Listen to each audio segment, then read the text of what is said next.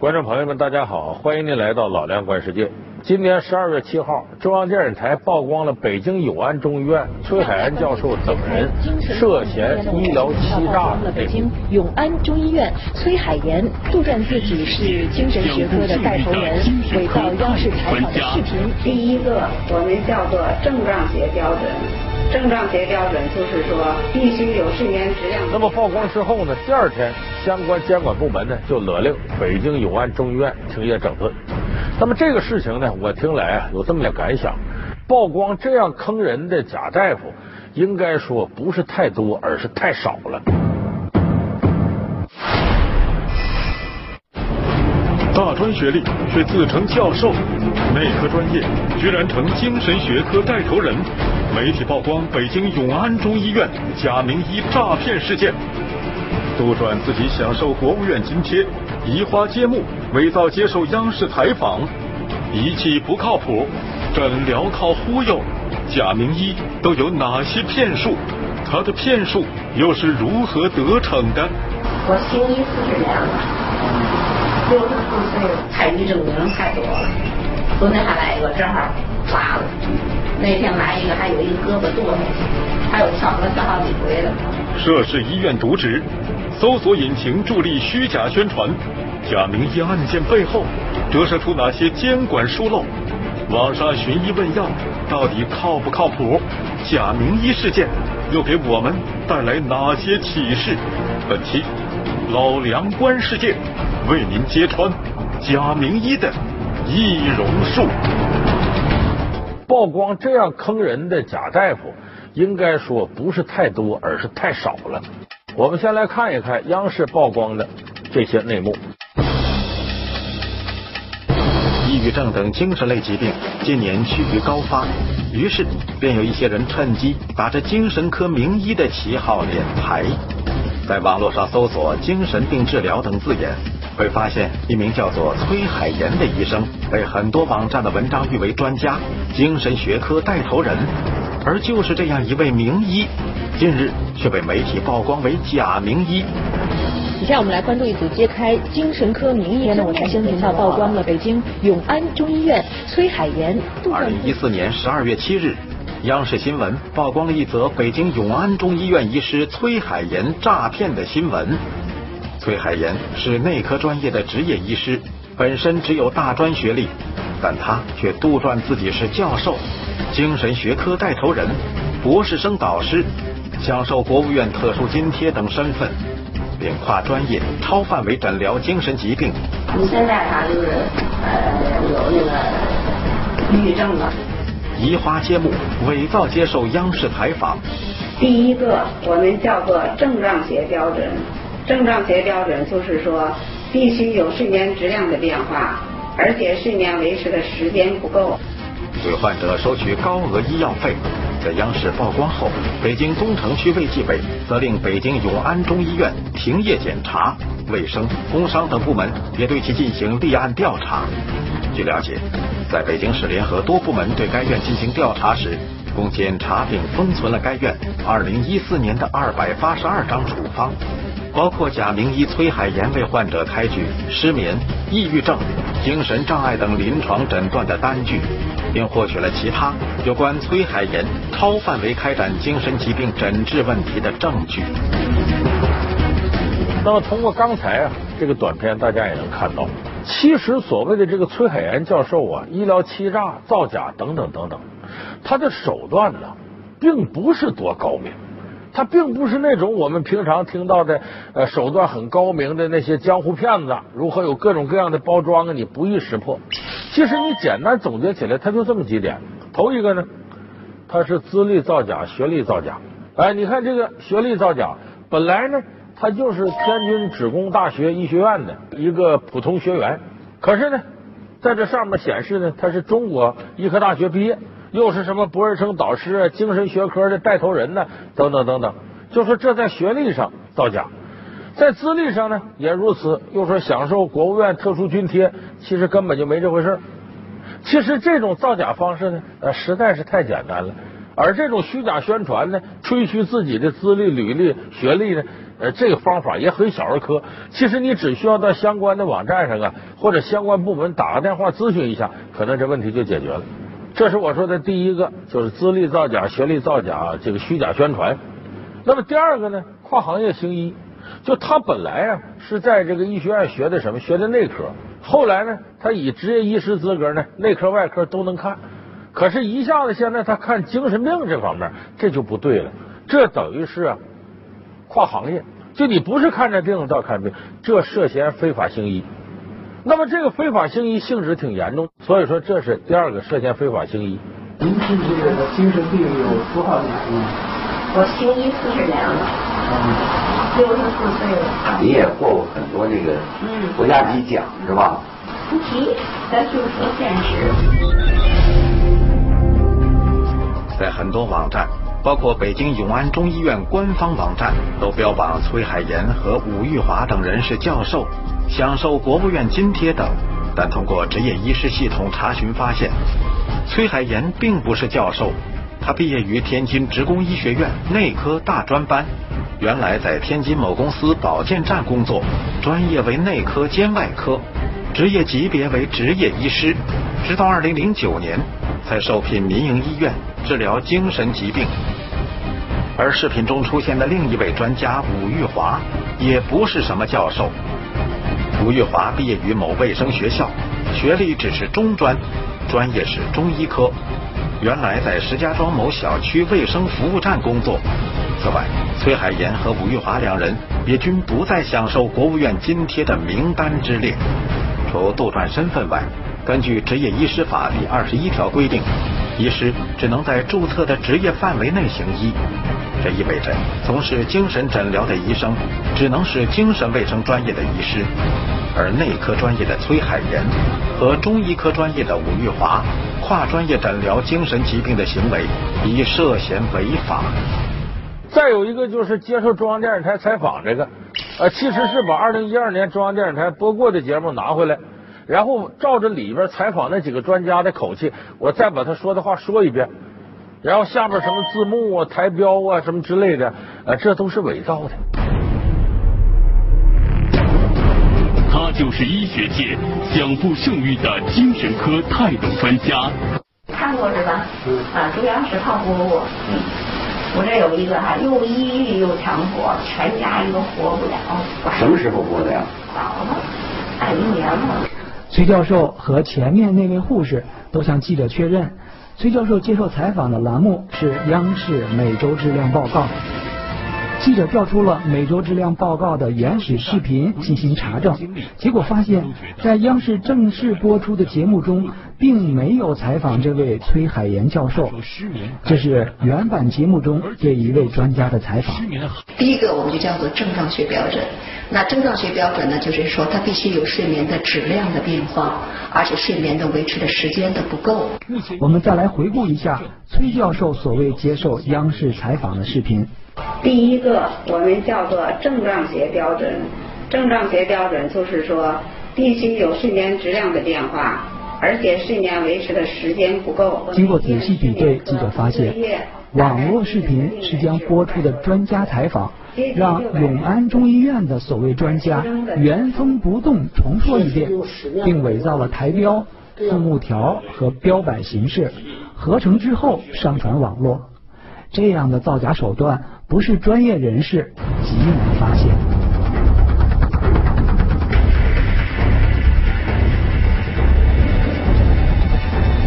第三个呢，他这个曝光之后，我们发现他的诊疗手段非常单一。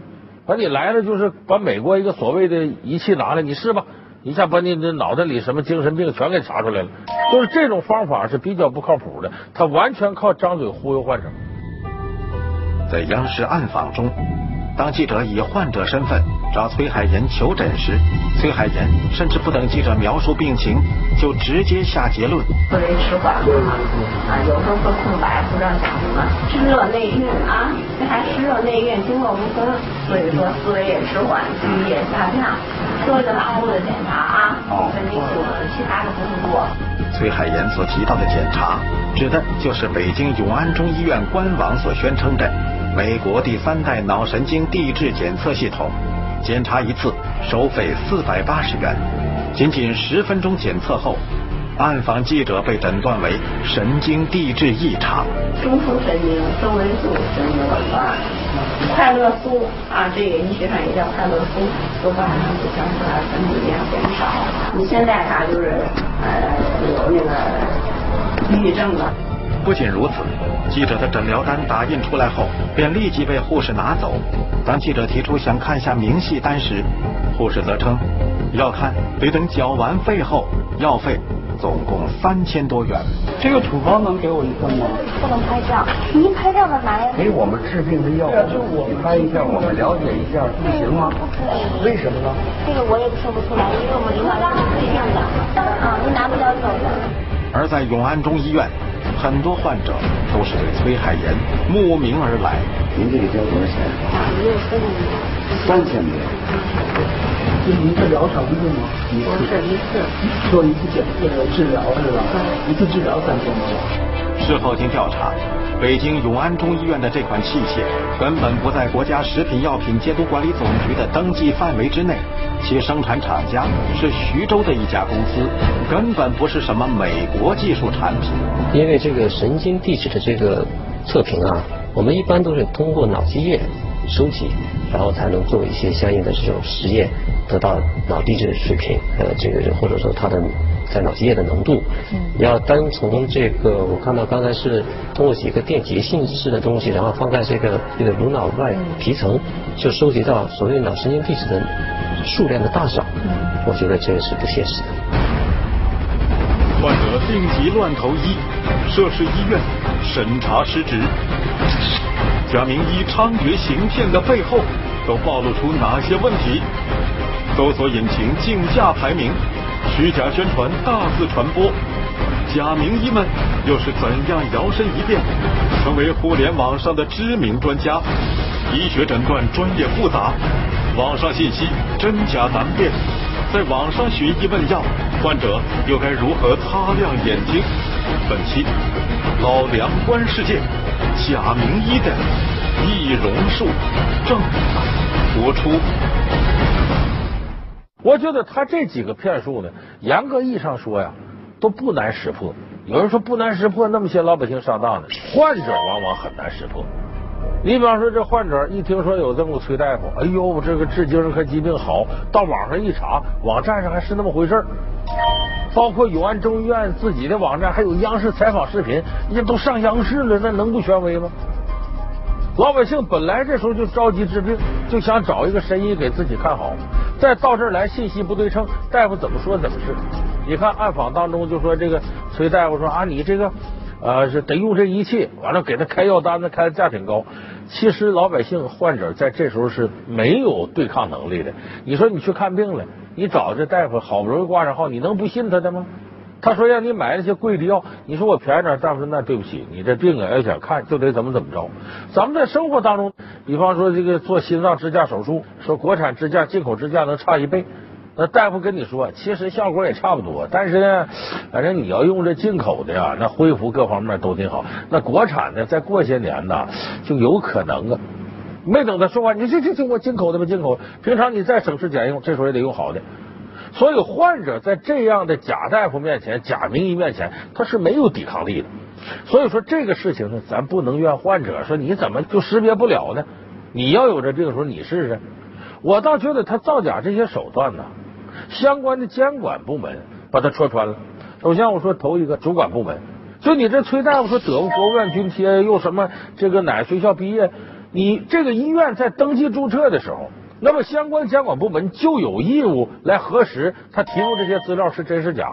可是你看呢，北京永安中医院堂而皇之经营的这些年，也没见哪个人被揭出来，这说明啥？监管失职啊！这个过程咱们监管部门监管缺位，所以我说这是监管部门。再一个说这医院，很多人都说是现在医院呐，也是出于利益考量。 所以把各科室承包出去了，结果有些江湖骗子就进这些科室了，以大医院的名义来骗大伙。我认为这个事儿没那么简单，为啥呢？你看在网上，你一看资料，永安中医院啊，说是注册写个非盈利的医疗机构，其实是盈利的医疗机构，是一个投资公司下边的一甲医院。那么这医院既然盈利的，你可以看到整个医院里边的运作。你想啊，他这个伪造央视的这些采访报道，这是一般个人能做出来的吗？而且这个医院学历造假、履历造假的可不止崔海岩教授一个人，不少人呢。也就是说，这一家永安中医院，它事实上等于涉嫌医疗欺诈，不是把哪个科室包出去才出现这问题。所以这里头民营医院它的诚信度怎么保障，是个很大的问题。为什么会在这么长的时间里面，他去做假，做出一个是什么样的身份？这个主要在除了他个人以外，主要在聘用单位或者叫用人单位。事实上，像北京永安中医院这样存在问题的民营医院并非少数。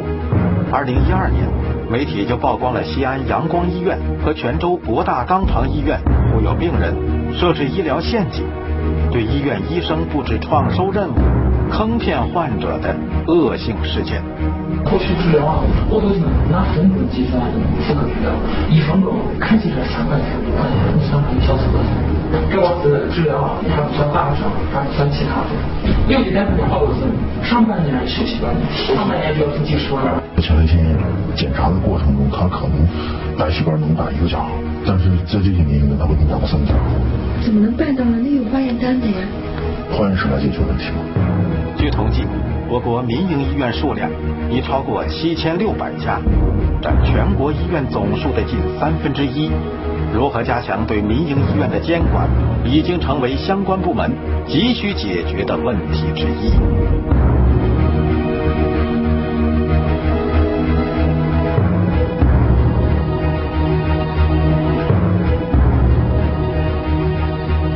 前面我们说到相关部门的监管，就是对民营医院的监管。现在往往它不像监管一些这个公立医院，相对监管体制各方面还挺完善，但是民营医院对口怎么对接，怎么接受监管，怎么能够把它各方面的东西都进入到监管的范畴之内，这个现在是需要我们研究的。所以我说这个事不同一些大医院的科室承包的现象。那么这个事情我认为格外值得大书特书的呢是网络搜索。有不少的患者说我在网上一搜这崔大夫，哎呀，说的天花乱坠，各方面都好，而且一看呢，他是百度百科医学学术委员会的委员。你看这医学学术委员会这权威也是这了不得啊！一搜呢，这永安中医院呢又什么杏林春暖了，又什么这个济世安民了之类的，哎呦，说的都是好词儿。有的人也在这个关于精神这方面治病的这个领域之内搜索，发现这崔大夫和永安中医院也排到前面，就信了。我倒觉得这个事情，当年中央电视台也多次曝光过，就最开始搞竞价排名，就说你多给我钱，我就给你搁到前头去。咱搜索出来的不是自然呈现结果，有意识的把有些东西推到前头。到后来有所改变，但你依然能发现搁到前头的有着千丝万缕的利益联系。我觉得作为一般的医学知识询问是可以的，但是我始终认为要看病进行治疗的话，网络不是好办法。现在有相当多的人是因为在网上上当受骗的，当然网上有很多骗子他提供的一些信息，那么相关的一些网站他要负什么样责任呢？这应该怎么去定义呢？所以我说这个问题是非常重要的，因为有相当多的人因为相信了互联网一些权威网站的推广结果，他才上这个当受这个骗。奖励突出技术人才，一次性补助2万元，国务院特殊津贴究竟是怎么一回事？为何假名医们会冒用此称号进行诈骗？共享医疗信息，提供就医咨询，并有互助等公益组织对医疗发展有何意义？本期老梁观世界，假名医的易容术，稍后继续。现在有相当多的人是因为在网上上当受骗的，当然网上有很多骗子他提供的一些信息，那么相关的一些网站他要负什么样责任呢？这应该怎么去定义呢？所以我说这个问题是非常重要的，因为有相当多的人因为相信了互联网一些权威网站的推广结果，他才上这个当受这个骗。那么呢，我们也有的这个患者反映了，说一看这个崔海岩教授，别的没戏人，就这国务院特殊津贴，哎呦，这可不一般。那给国务院都给特殊津贴，这人能了得吗？咱正好在这里也给大伙说说这个所谓的国务院特殊津贴是怎么回事。很多人一听到这几个字就觉得肃然起敬。国务院特殊津贴呢，是咱们国家政府呢为了奖励高科技的技术人才，体现党的知识分子政策。为什么叫津贴呢？津贴其实就是补助，是因为就是80年代的时候呢，大伙这收入普遍不高，所以当时呢。就对于这样有特殊贡献的人才呢，每个月呢，国家给你一部分补助，也体现在工资条上不纳税。这个后来到95年以后呢，国家每2年评一次就特殊津贴的专家，然后呢，这津贴呢不是每月发了，一次性给你2万块钱。也就是说呢，现在即使就是拿到国务院特殊津贴的，他这2万块钱他不可能吃一辈子，这国务院津贴也不是你一辈子都吃的。不是按月发放，现在只有95年以前的一些老专家是按月发放的。所以说，这个国务院特殊津贴就是那个时候你做了贡献，而现在很多人呢假冒国务院特殊津贴这名义，把这个放大，好像自己呢就简直国家权威，给自己镀上一层金。所以今后你要再看着谁名片上写国务院特殊津贴专家什么之类的，第一个你到网上查查去，第二个就是他即使是国务院特殊津贴专家，那只是对他作为的一种认可。所以说，这个称号不应该成为一些骗子忽悠大家的一个手段了，大家应该擦亮眼睛。那么最后我想跟大家说的是呢，就说永安中医院这个事儿啊，在行骗的过程当中，也出现了大量的依托，就说这地方治得好，给你介绍过去。那么我就觉得呢，咱们现在一说相关部门监管，这个监管的体制要一步一步完善，人力物力呢也都比较有限。你要说对于这些民营医院的。你要各方面都堵住，咱们有些部门确实力不从心。但是我觉得呢，现在我们的管理部门是自己有时候管不过来。那么，比方说在西方国家，他对这个事儿怎么管理呢？政府是宏观监管，你真要出问题，真收拾你。微观层面是什么？有大量的公益组织管这个事儿，比方说医疗咨询，有这种公益组织，你得了什么病问他，他给你提供的信息呢？应该说，绝大多数时候应该是很准确的信息准确。另外还有一些病友互助协会，这是公益组织。你比方说精神病这一边，患者跟家属有一个互助协会，这个协会呢有一些公益人士忙活这个，你问他，他给你提供正确的在哪儿能治好，到底什么样，该收多少钱。但是遗憾的是，这样的组织啊，好多城市里都没有这样的组织。这是什么原因呢？咱得承认，中国慈善呢起步的比较晚，老百姓这意识呢，可能有一些人不愿意在这上花时间。其实我倒觉得政府应该大力支持民间建立这种公益组织，来帮助政府完善这方面的监管，完善这方面对患者的一些服务。李克强总理谈到多少次了？市场的归市场，社会的归社会。其中讲到社会的归社会，就是政府职能的社会化。所以，针对永安中医院这个事情的曝光，我觉得值得我们在医疗领域反思的事情非常多。好，感谢您收看这期《老梁观世界》，我们下期节目再见。